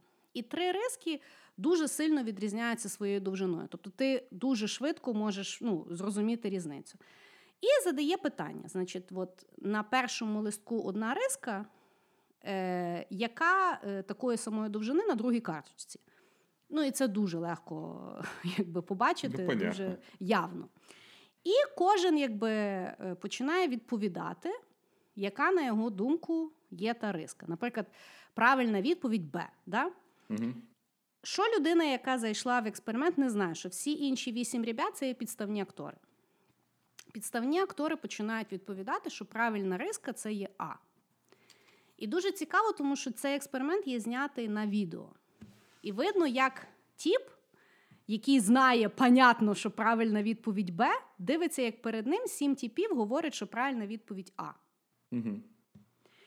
Значить, в чому, який був результат експерименту? Експериментували, там було дуже багато таких от рандомних людей. 75% людей погодилися з неправильною відповіддю. Ті та невелика кількість людей, які відповідали все-таки вірно, Глухие. було видно, ні, було видно, наскільки їм було фізично некомфортно говорити правильну відповідь. Значить, що показав експеримент? Що будь-яка людина підпадає під вплив групи і старається відповідати стандарту, навіть якщо вона явно бачить, що це є неправильний стандарт. Е, Всі, е, науковці до сьогоднішнього моменту аналізують цей експеримент і не знають, чи це через бажання прийняття, тобто людина боїться, що її ну, якби, з соціума викинуть, або це пов'язано з е, поганою самооцінкою. Але оскільки експеримент проводився над великою кількістю людей, тобто з самооцінкою, ну чисто статистично не може бути, що аж так не повезло, і ж прийшли всі типи, в яких погана самооцінка. Да? Е, і так само додатково експериментували цікаву річ. Чим менше було людей в групі, тобто, якщо, наприклад, людина приходила, і там було тільки дві людини або одна людина, да? то ймовірність того, що людина піддасться впливу, набагато менша, якщо група є менша. Якщо група є більша, то ймовірність того, що людина піддасться, є набагато вища. Точно так само, якщо в групі, наприклад, не всі відповідали неправильно, тобто був якийсь теж розброс, то теж йде ну, трошки вище. Але все одно статистика показує, що в більшості випадків непонятно що, ну, е, тому що ціна вопросу була ну, говно. Да, там. Ну да. Просто приходиш, ти не знаєш тих людей, якийсь тест на зір, всім понятно, що ви чудите, знаєш. І от, і що пояснює, чому люди, які попадають в групу людей, починають дуже часто неадекватно себе вести, е, відстоювати непонятні якісь там принципи, можливо, які вони навіть не розділяють. Е, от такий от був експеримент. Слушай, и я теперь понимаю, что, знаешь, вот эти вот молодые политики в Украине, которые пошли в Раду, и они все сразу так быстро сговнились, так это ж может тоже влияние аудитории Я такое тоже думаю, большое? я тоже- Я думаю, я думаю, там два аспекти. Там ще дуже класна компенсаційна модель того, щоб ти брехав. Знаєш, тобто там, там ще додатковий експеримент. Але ну, це, це часто пояснює, знаєш, коли е, люди бояться сказати свою думку. Знаєш, е, особливо коли ще знаєш, там, якщо от ми говоримо в школі, там ще й авторитет стоїть. Знаєш. Тобто викладач якусь єрість несе, і всі то. І ти такий сидиш, та ні, ну і страшно, і вроді знаєш, і що саме смішне, що е, е, експеримент дуже показує цікаво, що людям е, замість того, щоб з гордістю сказати, та ви що всі ідіоти, чи що, ну давайте поміряємо лінійкою, що ви з мене знаєш, що, що ви з тата робите варіата. Е, людям замість того, щоб гордо сказати ні, от правильна відповідь, яку дуже легко довести, да? людям навпаки некомфортно. Вони себе відчувають ущербно, тому що Ні. більшість людей сказали інакше. Ну, ну, вспомни себя в школе. Скорее всего, так и было очень часто. Ну, мне кажется, это Та да. штука воспитывается Чи ж в у нас школі? еще Та со- по сьогоднішній день да, я я сижу там, соглашусь з наприклад, тобою. знаєш, всі щось там о, баба, я така сижу, думаю, ну то вроді ні, ну то чекайте. Знаєш. Ну, Е, знаешь, в типа, принципі, ну, я в принципі, помолчу. в принципі, е, мій Фейсбук фіт. е, Всюди, де я встраю в коментарі, це є повноцінний експеримент Аша. Тому що я в якийсь момент встраю вроді з дуже понятною відповіддю про правду там, або принаймні про якусь річ, яку я можу аргументувати. Але я розумію, що через 20 хвилин я зливаюся і кажу, та ладно, ладно, ну, типу, вибачте, що я тут взагалі появилася. Знаєш? Знаешь, Если бы ты нормально фильтровала, то, может, и дезинформации про коронавирус было Ха! бы меньше. Ха, чекай. Вот Да, так. я согласен, что Facebook — это офигенный вот этот вот эксперимент Аша такой На стероидах. Да. Да. Ну що? Давай, я вот може, просто. Сейчас, секундочку Да. еще. Я, я просто понял, что вот, э, ну реально тогда ботофермы всякие, оно работает, понимаешь, когда много людей там будут писать какой-то, даже фейковые люди, ты же в Фейсбуке это не проверишь, Да. и ты будешь видеть, что много людей говорят вот эту вот мысль, ты начнешь ее хотя бы консидерить, только для того, чтобы, ну, типа, ну, ну, ну, миллионы та хто там. Та, щось люди знають. Да, ну, щось люди знают. знають. Ну, знаєш. Ні, ну так насправді дуже багато якихось речей. І е, ну, е, я ж кажу, от навіть е, зараз, от зі всім, що відбувається в медіа, я вже сама задумуюся, 5G, може, воно дійсно треба йти і палити то все нахер, знаєш. Ну, При том, что Бог его вышек знает. 5G еще не существует вообще в мире, знаешь. Но на всякий случай можно сжечь. Треба йти палити. знаєш. Добре. Хорошо. Що там в тебе ще? А, давай я немножко расскажу про квантовую телепортацию. Должен же у нас кто-то не только про издевательство над людьми. Ну давай.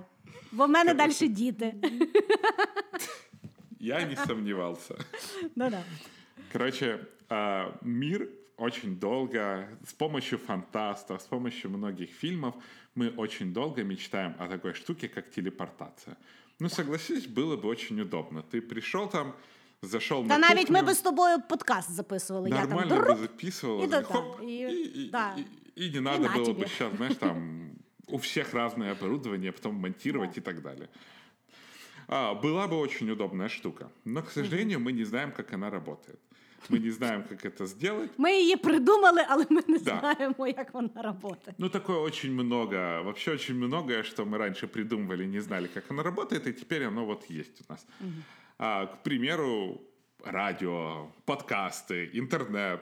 Мы же никогда не знали.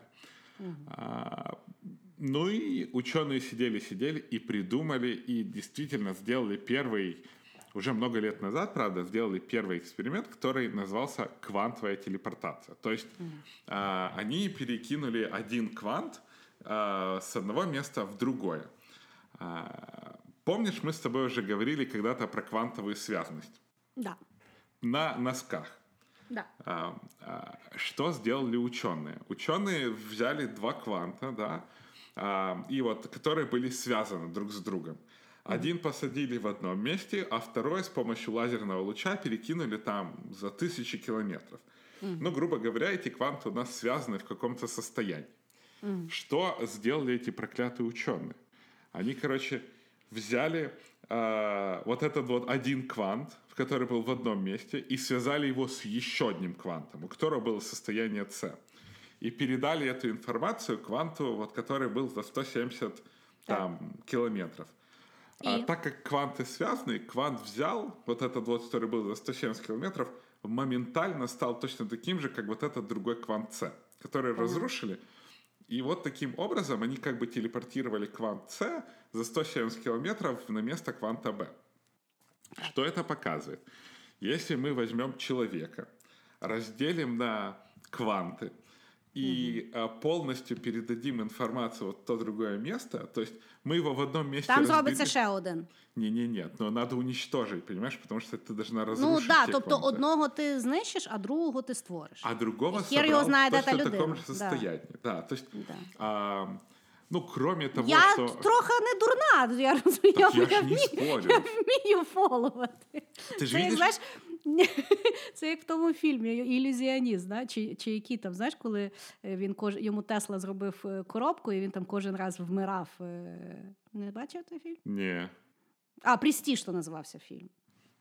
Коротше, Ну, подивися. хорошо. Ну там така спрощена версія того всього, що ти розказуєш. Ну вот. Фишка в том, что первый вопрос это то, что человек состоит из что-то там 10 окталионов. Окталион это 27 нулей. Ну, да. Вот эти вот квантов. То есть мы, в принципе, пока не можем их рассчитать, мы не можем вот считать всю эту информацию и вот чтобы ее передать. То есть мы пока вообще не знаем, что за херня, да? Но самое важное это вопрос моральный, потому что если человека разобрать в одном месте и собрать в точно таком же состоянии Чи в другом месте, саме. Да. тот же это самый человек. И не убиваем ли мы того человека пере- и Да. собираем другого человека? То есть, Ну так само таке саме питання з клонами. Що воно таке? не, ну клон ты хотя бы не убиваешь первого человека. Не факт. Китайці Ну, то есть, как не факт? Ну, вбивають. то есть, клон, ты берешь у него там каплю крови и собираешь еще одного. Ну та, але це типу нова людина, чи то та сама людина? Та нова? Ну, але ж в неї такий самий склад. Ну и что? Ну, у тебя, блин, с огурцом на 98% склад одинаковый, понимаешь? Ты же не огурец. Ну, я огурець з, з нервішками. Хорошо. Що і би це що? не І значило. зупинили той експеримент? А, Не, дальше пытаются, то есть они фотон как бы один перекинули и связали. Теперь пытаются два фотона, там, знаешь, вначале два, потом три, а потом уже 17 окталионов, может быть, когда-то и случится. Йой. Вероятнее всего, мы с тобой не доживем до телепортации. Слава тобі, Господи. Ну да. Але и, реінкарнуємося в то діло. и это будет очень интересно, даже когда оно создастся. Вот представь себе, знаешь, моральная ситуация. Вот у тебя есть один человек, у которого есть какие-то уникальные знания, Который может там спасти тысячи людей. Но его для этого надо телепортануть там в другую страну. А що він поскайпати не може, чи що? Ну, вот такая вот ситуация, понимаешь? Ну, знаешь, бумажка у него, я хз. Ну, представь, что это там какого-нибудь Путина Ну добре, я можу, я можу пе- Ну и вот, и то есть человек должен вроде как пожертвовать собой и пересобрать. Но самое интересное, мы никогда не сможем узнать, Да, правда. погиб ли тот человек, Да, да, да. что его собрали в том же состоянии, Да. и для вот этого нового Да. человека он просто пере- телепортанулся. Церковь охуеет больше всех, потому что там вообще, короче, ничего не понятно. Та що вони охуєють? Вони все заборонять і все. В них, в них завжди Ну, дуже факт. проста модель е, поведінки. Вони все, що не розуміють, вони кажуть, то все, то все єресь і взагалі не, не, не От лукавого. Да. В них насправді вообще бізнес-модель і комунікаційна модель сама витривала. Факт. Вони навіть зараз, от пандемія, вони скажуть, то вам наказання. Да, ты Прийдіть читала, в церкву что там? і все, Ты все читала, что в полічиться. Лавре, как они Да. сказали, что А ковид что из-за геи, да, геев, и все да. заболели. Ну от, я думаю, що вони ще теж щось придумають. на Ну рахунок вот, того. по-моему, чуваки, которые заболели, они точно знают, от чего ковид. Maybe, maybe. Слухай, а ти би пішов на такий, от е, телепортанувся для, е, для Ні. науки? Я Нет. би- Я би, я би, Знаєш- ну, я би, я би теоретично, може, пса хіба свого дала там для науки. І то, то через те, що в мене нема пса, я би його дала. Ой. Ну, Слухай, Зато прикинь, м- вот можно было бы телепортировать булочки. Вот это ж было бы вообще охуенно. Типа тебе я бы би было... боялася їх їсти. Чего? Не знаю. Да ты я вначале ол- бы я боялась. Ну, я, мені подобається вірити, що я олдскульна жінка. Слушай, Я а, люблю натуральні вещи. Ну помнишь, ты в Чикаго любила рамен? да. Прикинь, Ну ты да. сидишь такая, и можно рамен просто Да, рамен, да, хорошо, хорошо, согласна. Продав, продав мені телепортацію їди, да. А ти уявляєш, який це вообще цілий бізнес-модель доставки онлайн-продукції? Да, Uber Eats бы вот эти вот все... вс- Amazon Вообще. бы просто закрылся Да. к черту. От, от де, де інвестувати треба. Хм, цікаво, цікаво. Хорошо. Дуже інтересний е, научний експеримент. який- И главное, он сработал. Ну, то есть... То страшне. А то коли робили? Десь зараз? Ой, уже давно давно? делали. Ну, то есть э, сама телепортация это квантовая, они доказали достаточно давно.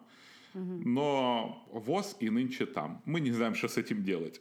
Угу. Ну, ясно. Ясно. Е, ясно, понятно. Давай, Добре. муч детей. Хорошо, мучаю я дітей. Значить, експеримент називається Сині і коричневі очі. Ну, так називається Blue-eyed, brown-eyed, він не є якийсь Мгм. дуже сложний. Значить, його провела е, жінка, яку звати Джейн Еліот, в 1968 році. Придумала вона експеримент е, зразу після вбивства е, Мартіна Лютера Кінга. Вона жінка біла, і її в той момент дуже сильно турбувало питання расизму. Тобто, чому от вбили, чому загалом люди расистські, і загалом як е, це ну і чи люди народжуються расистами, чи вони такими стають, і якщо вони расисти, чи можна їх якби не расисти, розрасистити, так сказати. Так от, експеримент, да, а вона е, вчителька. І вона, значить, провела експеримент ну, з дітьми, понятно, що прийшла на роботу, та, ну, дивиться, реально, типа, не початий край роботи. типа. Дети-то Значит- известные расисты. Значить, от, прийшла вона в школу і сказала дітям, що в цей день е, ну, типу, розділ, е, розділила дітей по кольору очей. Значить, сказала, Мгм. що всі діти, в яких голубі очі, вони, типу, кращі загалом. Як люди, як індивідууми і так далі. А люди, а діти, в яких коричневі очі, вони, типу, нижчі по касті. Не знаю, що робили діти з е, зеленими очима. Ну, може, Мгм. може, нічого не робили в той день, не знаю. Значить, е, відповідно, що е, наблюдалося е, під час цілого дня? Самі діти почали конфліктувати на основі того, який в них колір очей. Діти з голубими очами навіть почали якби дражнити дітей з коричневими очима, і під кінець дня там навіть два хлопчика побилися на рахунок того. Так само, що вона зауважила, що діти протягом дня, в залежності від того, які в них були очі, бо опять-таки вона протягом дня постійно повторювала, що о, в тих типу голубів вони там краще, тих в них там типу гірше. Діти з голубими очима протягом дня краще вчилися не в залежності, навіть як вони вчилися до того. І так само діти, в яких були коричневі очі, навіть вони до того класно вчилися, протягом того дня вони гірше показували результати. Мгм. На другий день, коли діти прийшли, вона сказала, що правила міняються. Тепер діти з коричневими очима є кращі, а діти з голубими очима гірші. Мгм. І діти дуже швидко знову підхопили це, цю теорію і показали ті самі результати, як протягом першого дня, просто навпаки. Значить, що показує експеримент? Ну і після того вона ще, слава Богу, була гуманна жінка, вона тих дітей пофіксила під кінець, тобто вона їм пояснила, що це було.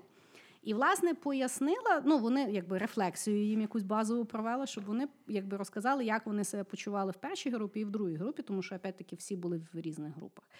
І відповідно, що діти сказали, що е, ну, якби дико було неприємно, коли їх засуджували за якусь рису, яка була зовнішня і на яку вони абсолютно не мали ніякого впливу. Мгм. Тобто їх оцінювали згідно з характеристик, які просто в них були вроджені. І таким чином вона, власне, пояснює расизм. Дуже дивно говорити, що, знаєш, як люди говорять, я не бачу кольору. Ну, всі ми бачимо колір. Людина заходить, вона або чорна, або біла, або вона азіат, або ще щось. Знаєш, ну тобто, ну, всі ми бачимо. Питання, як ми до того ставимося.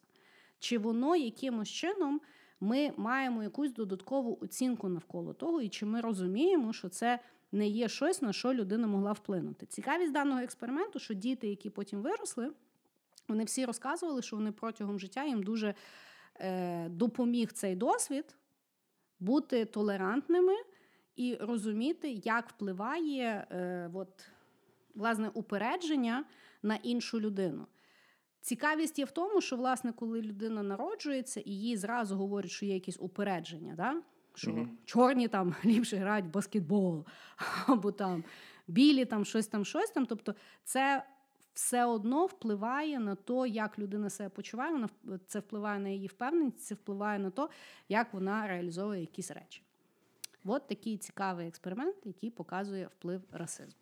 Угу. Я теперь понимаю, что хотят феминистки. Что? Ну, что женщины лучше. Я поняла.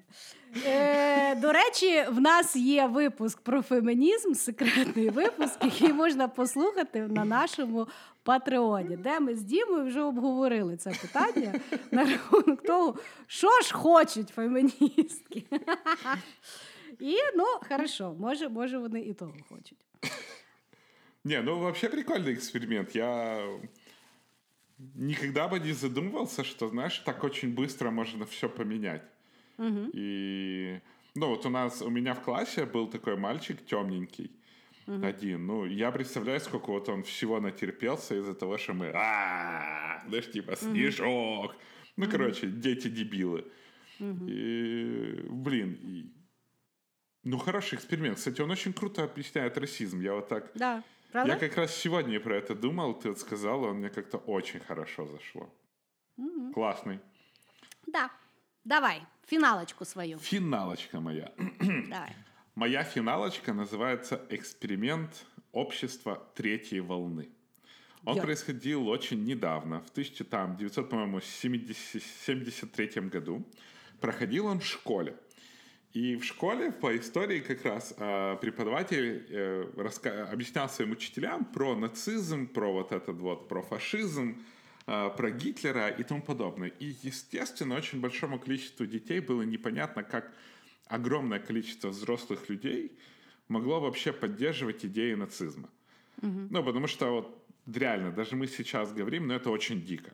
То mm есть э, прям вот такой вот расизм, национализм на стероидах. И он говорит, окей, давайте, короче, сделаем такую штуку. Собрал он, значит, такое общество третьей волны. Цель общества третьей волны была разрушение демократии. И ну, представь себе, происходит это в Америке, в стране, где демократия — это кровь и, и, и, и золото, и пот, и все-все-все. Mm-hmm. И он говорит, в первый день собрал он, короче, учащихся и говорит, давайте играем в игру, а, дисциплина. Объяснил им правила дисциплины, они все сидели, знаешь, он там рассказывал, вот, мы, их было 30 человек. Вот, мы с вами братство там а, третьей волны, мы будем, значит, уничтожать демократию, потому что демократия прогнившая и тому подобное. Mm. Во второй день они пришли и тоже что-то обсуждали и придумали, короче, жест, салют э, третьей волны. Там как-то вот так вот руку надо было, mm-hmm. ну, короче, аналог Зиги. Mm-hmm. То есть э, надо было поднять руку и так вот, значит, каждый участник третьей волны друг друга приветствовал. То есть учитель уже дал им какие-то такие отличительные черты. Mm-hmm. А, при этом а, он сказал, что вы можете каждый привести сюда человека, который достоин стать участником третьей волны. На третий день к 30 оригинальным как бы детей присоединилось 13 еще детишек. И он уже начал им рассказывать какую-то идеологию и тому подобное, и у всех значит, начали появляться такие повязки, а как, знаешь, отличительная черта в третьей волны.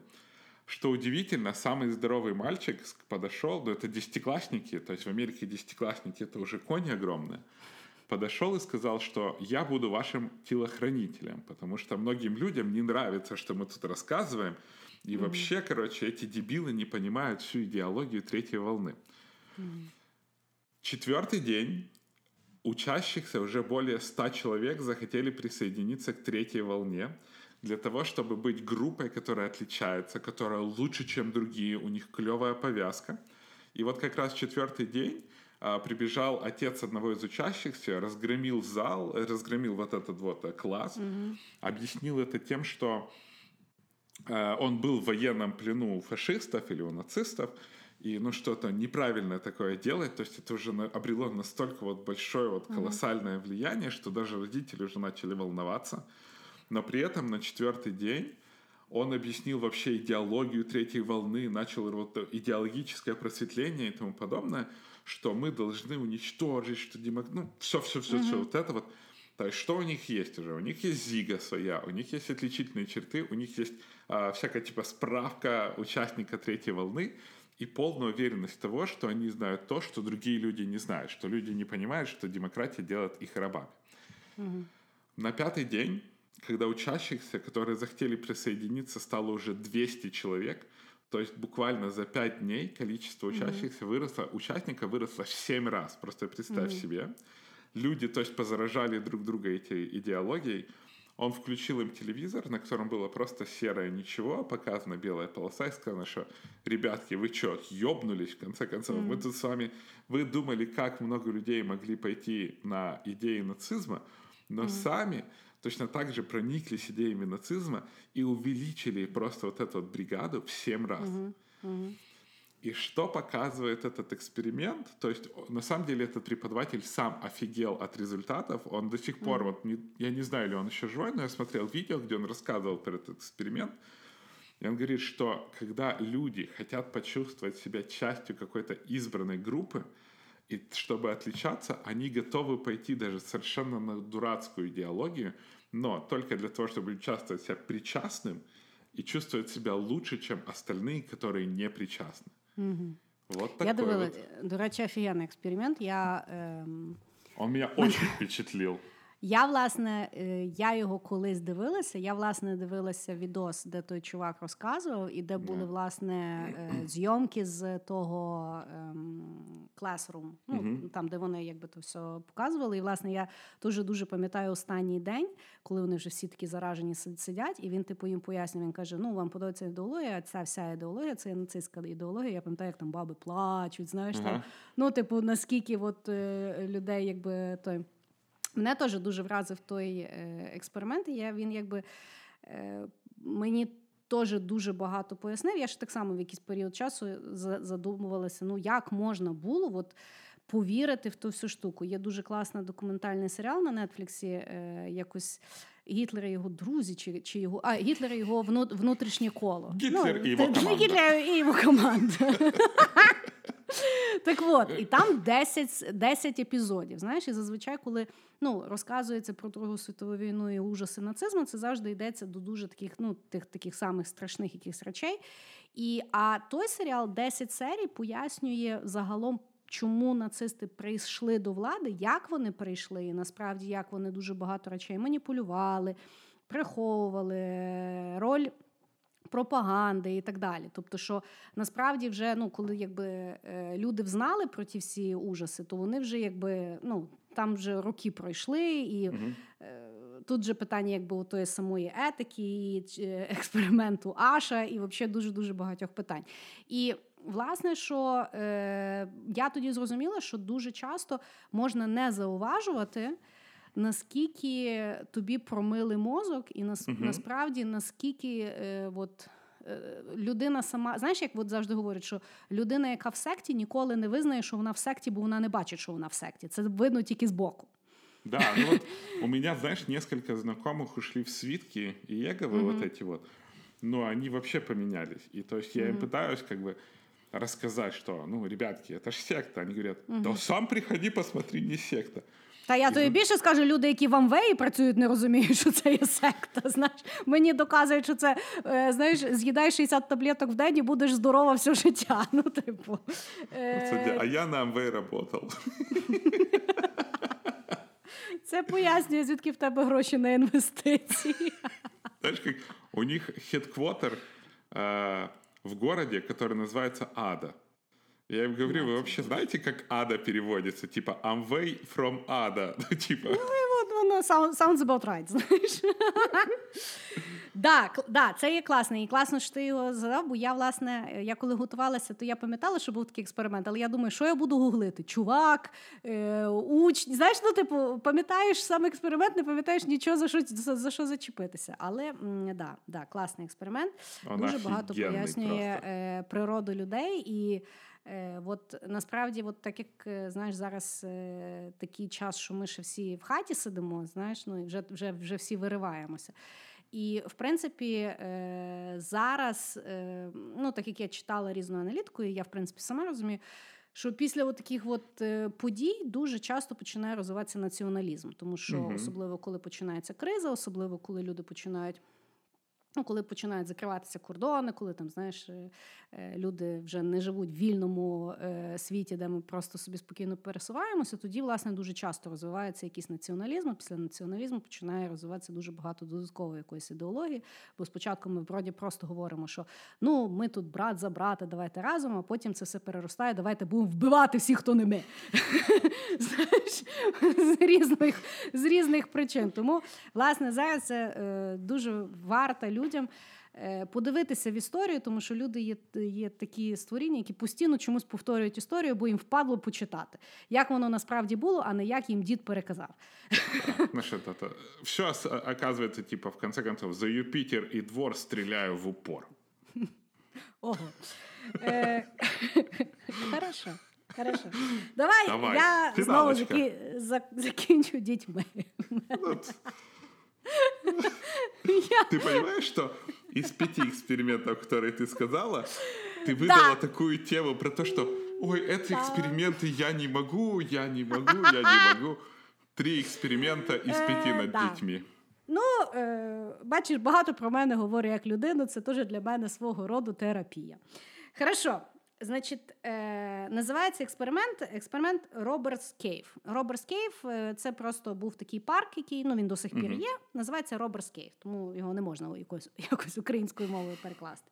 Значить, експеримент знову проводився в мої любимі 50-ті роки е, чоловіком і жінкою, е, які задалися питанням, чому групи людей між собою конфліктують. Як зароджується оцей конфлікт, коли якби група людей яро ненавидить другу групу людей, і як можна впливати на таку негативну динаміку, як їх можна подружити?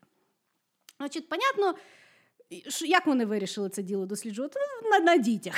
Ну, то- Значить, я так А само. я так смотрю, в 50-х годах, знаешь, эти бумеры, короче, понарожали людей после... Дітей було вообще, бери не хочу. да. Замахали Эксперимент. эти дети дома, эксперименты есть какие-то? Вон, возьмите, у меня три спиногрыза, делайте нечего. Чё, вкалывать в них что-то? Давайте, колите, расизм. Да, расизм, это про нас. Е, Любе голубе, головне, головне, щоб місяць вдома не було. Так от, так само, що Главное, мені не с незнакомцами. Главное, не говори с Ще, незнакомцами. А е, дальше? Ще дуже мені цікаво, що е, ну, закономірність, якби е, я розумію, що слава Богу, що фемінізм е, появився, ну якби там друга, Давай, третя хвиля, хви, друга, третя хвиля фемінізму появилася пізніше, тому що слава Богу, більшість цих експериментів власне над хлопчиком або, або мужчинами проводять. Ну, бабів якось не брали на експеримент, я так розумію. Думали, що та психіатрія нікому нахер не цікава. Что-то ты знаешь, я никогда не видел феминистку, которая бы сказала, а чё это вы над нами опасные эксперименты не проводите? Чекай, А я сказала, давайте проведемо стенфордський експеримент на жінках. Я думаю, що результати будуть різні. Що ти тут починаєш? Не, ну все это- все А, в балансі. Хорошо, хорошо, все, все, ты нормальная феминистка, окей. Е, да, так от, значить, е, звали мужчину Музафер Шеріф і місер Шеріф. То есть, подожди, Вирішили, человека звали Музафер Шериф, Да. и родители отдавали ему своих детей для эксперимента. Чувак, це були 50-ті. Значить, от, е, взяли вони групу е, 22 е, 11-12 річних хлопчиків.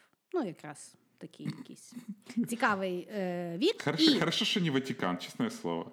значить, от, діти не знали, що над ними експериментують. Вони думали, що вони їдуть в літній табір. Значить, тих 22 хлопчиків рандомно розподілили в дві групи по 11 людей. Значить, перша фаза була це коли їх поселили в табір. Кожна індивідуальна група думала, що вони там тільки є єдині.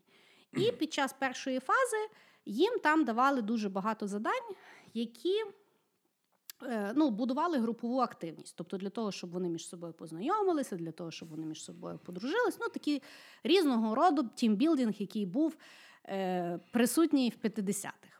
І Ну. відповідно вони там всі подружилися. Ну і знову ж таки, табір, літній, всі діла. Значить, друга фаза це коли ті дві групи познайомили. Тобто їм сказали, що ви тут не одні, тут є ще одна група. І відповідно вони хотіли побу- по, ну, зародити між ними конфлікт. Вони придумали змагання різного роду. Там, ну, такі, як в таборах проводять, але було тільки одне перше місце. За друге місце, ну не то, щоб навіть якогось там поощрительного приза не давали, але типу чмирили. Тобто winner takes it all. Відповідно, діти почали змагатися, і понятно, що жорстко почали ненавидіти одне одного. І тут почався якби цікавість експерименту. Діти, значить, почали проявляти агресію не тільки під час змагань, а і в звичайному житті. Почалися вандалізм, почалися там, е, їх там навіть розбирали в якийсь момент, бо вони дуже жорстко там билися і так далі. Ну, там ціле, там, голодні ігри, знаєш, такі. Да. Тобто там, там було, там, знаєш, як я читала експеримент, там було, що ті в тих вкрали. Я думаю, боже, що я буду то все читати, як ті, знаєш, там 11-12 років тому вони сильно мудрих речей не придумували. Так от. І тут, значить, починається третя фаза. Тобто експериментатори тепер задумуються, як їх помирити. І замість того, щоб їм робити якісь там team-building exercises і тепер там їх там знайомити, вони створюють умови, що вони мусять працювати разом. Значить, вони е, в них спочатку якось вони говорять, що там поламалася скважина і немає води. І відповідно вони мають самі придумати, де вони дістануть ту воду. І потім в них там ще так само там е, якось що єдине було і так далі. Коротше, що побачили? Що коли власне е, вони були змушені долати якісь перешкоди, які однаково негативно на- навпливали на обидві групи, вони реально дуже швидко забілдилися. Під кінець експерименту вони вже всі дуже сильно подружилися, і вже не було різниці, там хто з якої групи. Мгм. Вони вже навіть не пам'ятали. Значить, що показує даний експеримент? З цього експерименту вийшла ціла теорія, яка називається реалістична теорія конфлікту. Теорія говорить про те, що якщо дві групи людей будуть змагатися, е, перебувають на одному ну, на якомусь одному клаптику землі, і вони змагаються за ресурси, яких не так багато, конфлікт неминучий. Які би вони не були інтелектуальні, які би вони не були добрі, що би там не було, тобто конфлікт є неминучий. І так само конфлікт можна подолати тоді, коли люди будуть змушені працювати разом завдяки якоїсь більшої цілі, особливо якщо це є подолання якогось дуже негативного, е, ну, негативних якихось умов. Що можна винести з даного навчання? Що всі теорії тімбілдинга в корпоративному світі на сьогодні є неправильні. Да. Вони не працюють так, як працюють люди.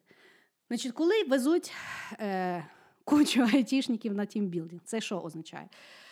Вечером умови. все набухаются.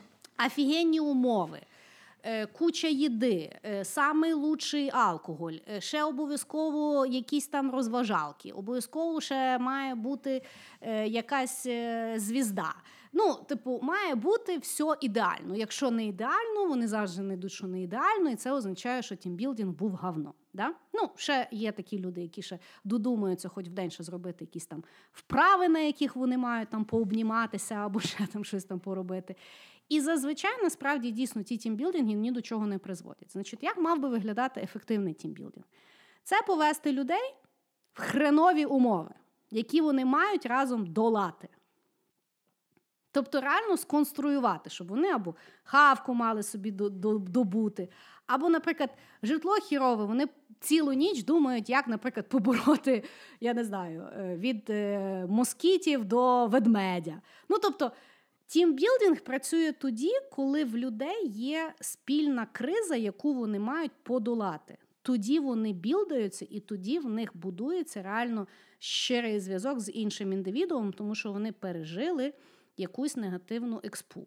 Я з свого досвіду, дійсно, коли прочитала про цей експеримент, колись я зрозуміла, що це є правда. Я пам'ятаю, що от тімбілдинги, коли ми їхали кудись, і, наприклад, ми раз поїхали, а там база була така, що там ну там було просто ужасно. І ми е, просто помагали цілу ніч один одному, в кого менш ужасні умови для того, щоб якось це діло пережити. І це дійсно була одна з таких команд, з якими ми були найбільш забілдені. Знаєш? Вот. Я тебе так скажу. Я думаю, что Давай. эта штука будет работать лет до 25. Потому что если бы сейчас меня в тимбилдинге прислали в какую-то херовую умову и сказали «боритесь», я сказал «идите нахер», и потом пришел и говорил Ну, «Бля, кто слухай, такой тимбилдинг придумал?» Я тобі Е-е-е». даю саму банальну опцію, яку опять-таки я пережила.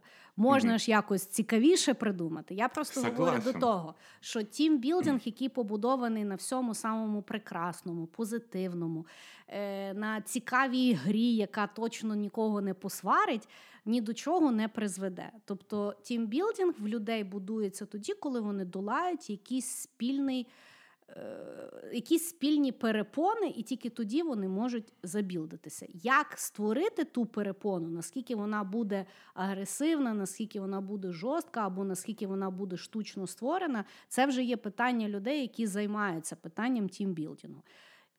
Просто кажу. Порубали купа дітей не просто так. Візьміть той досвід і щось навчіться. Ты так говоришь, Бо наука, то наука. детей, знаешь. Десяті, господі. Так, Вони не типу, судилися. Да. Ну, сейчас посмотрим. Знаешь, так, ой, вы много воевали. Ковид. Посмотрим, сколько после пандемии будет обратно конфликтов вернется. Ну да, ну да. Вот так. А тебя вот нет ощущения, что мы сейчас в каком-то эксперименте все живем? Да, я переконана. Я просто дуже сподіваюся, що є люди, які за тим всім ділом е, якось адекватно спостерігають і потім скажуть мені якісь висновки. Тому Білл що Гейтс. зараз це насправді не оране поле всього того, що відбувається з людьми. І точно так само зараз дуже цікаво, що відбу- що буде відбуватися з людьми, як тільки ми вийдемо з хати. Тому що мені здається, от тоді експеримент почнеться.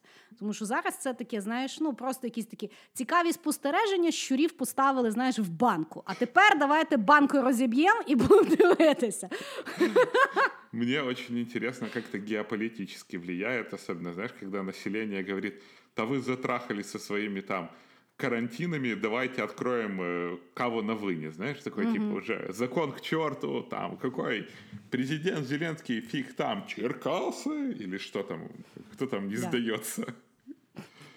Ну і, і я кажу, як цікаво, то що буде відбуватися на локальному рівні, точно так само буде цікаво дивитися на міжнародному рівні. Це вже всі привикли, знаєш, що на візері полетіти в Париж. Ну не факт, чи Шенген буде далі для нас відкритий, і взагалі зараз ще нікуди ніхто не полетить. Того Мне интересно, как это может поменять визы, знаешь, что возможно ра- будут не визы, а типа проверка твоих а, а, анти, ну типа, скажи, а вакциночных карт каких-нибудь, какие у тебя вакцины або есть? чіп. Тебе Ну, или будуть чип. сканувати. Но твій чип было бы удобнее. Я бы не, Ні, не я против. проти. Я не хочу, щоб в мене чіп запихали. А чё? Так он же Не маленький. хочу я. Ну Ты я бы не могла, хочу. знаешь, типа, двери Чувак, я открывать навіть дома цепочки пальцем. не ношу. Чуєш, я буду чіп в себе Так ты носити. его в не сраці. почувствуешь. Представляешь, Я ты не такая, хочу. Ты такая Слухай, приходишь в фуршет. Я женщина, я О, женщина в сельпо мнительна. приходишь. Приходишь в сельпо. хочу. Ле Не сельпо. хочу. Знаешь, там покупила хочу. свой товар, пришла и вместо карточки взяла так пальцем к Да. колбу Я- продавщицы. От ти мені поясни, яка логіка? Я, бляха, читаю склад е, кожного шампуня, який я купляю, щоб там, не дай Бог, не було сульфату чи там ще якогось говна. А чіп я собі вставлю, правда?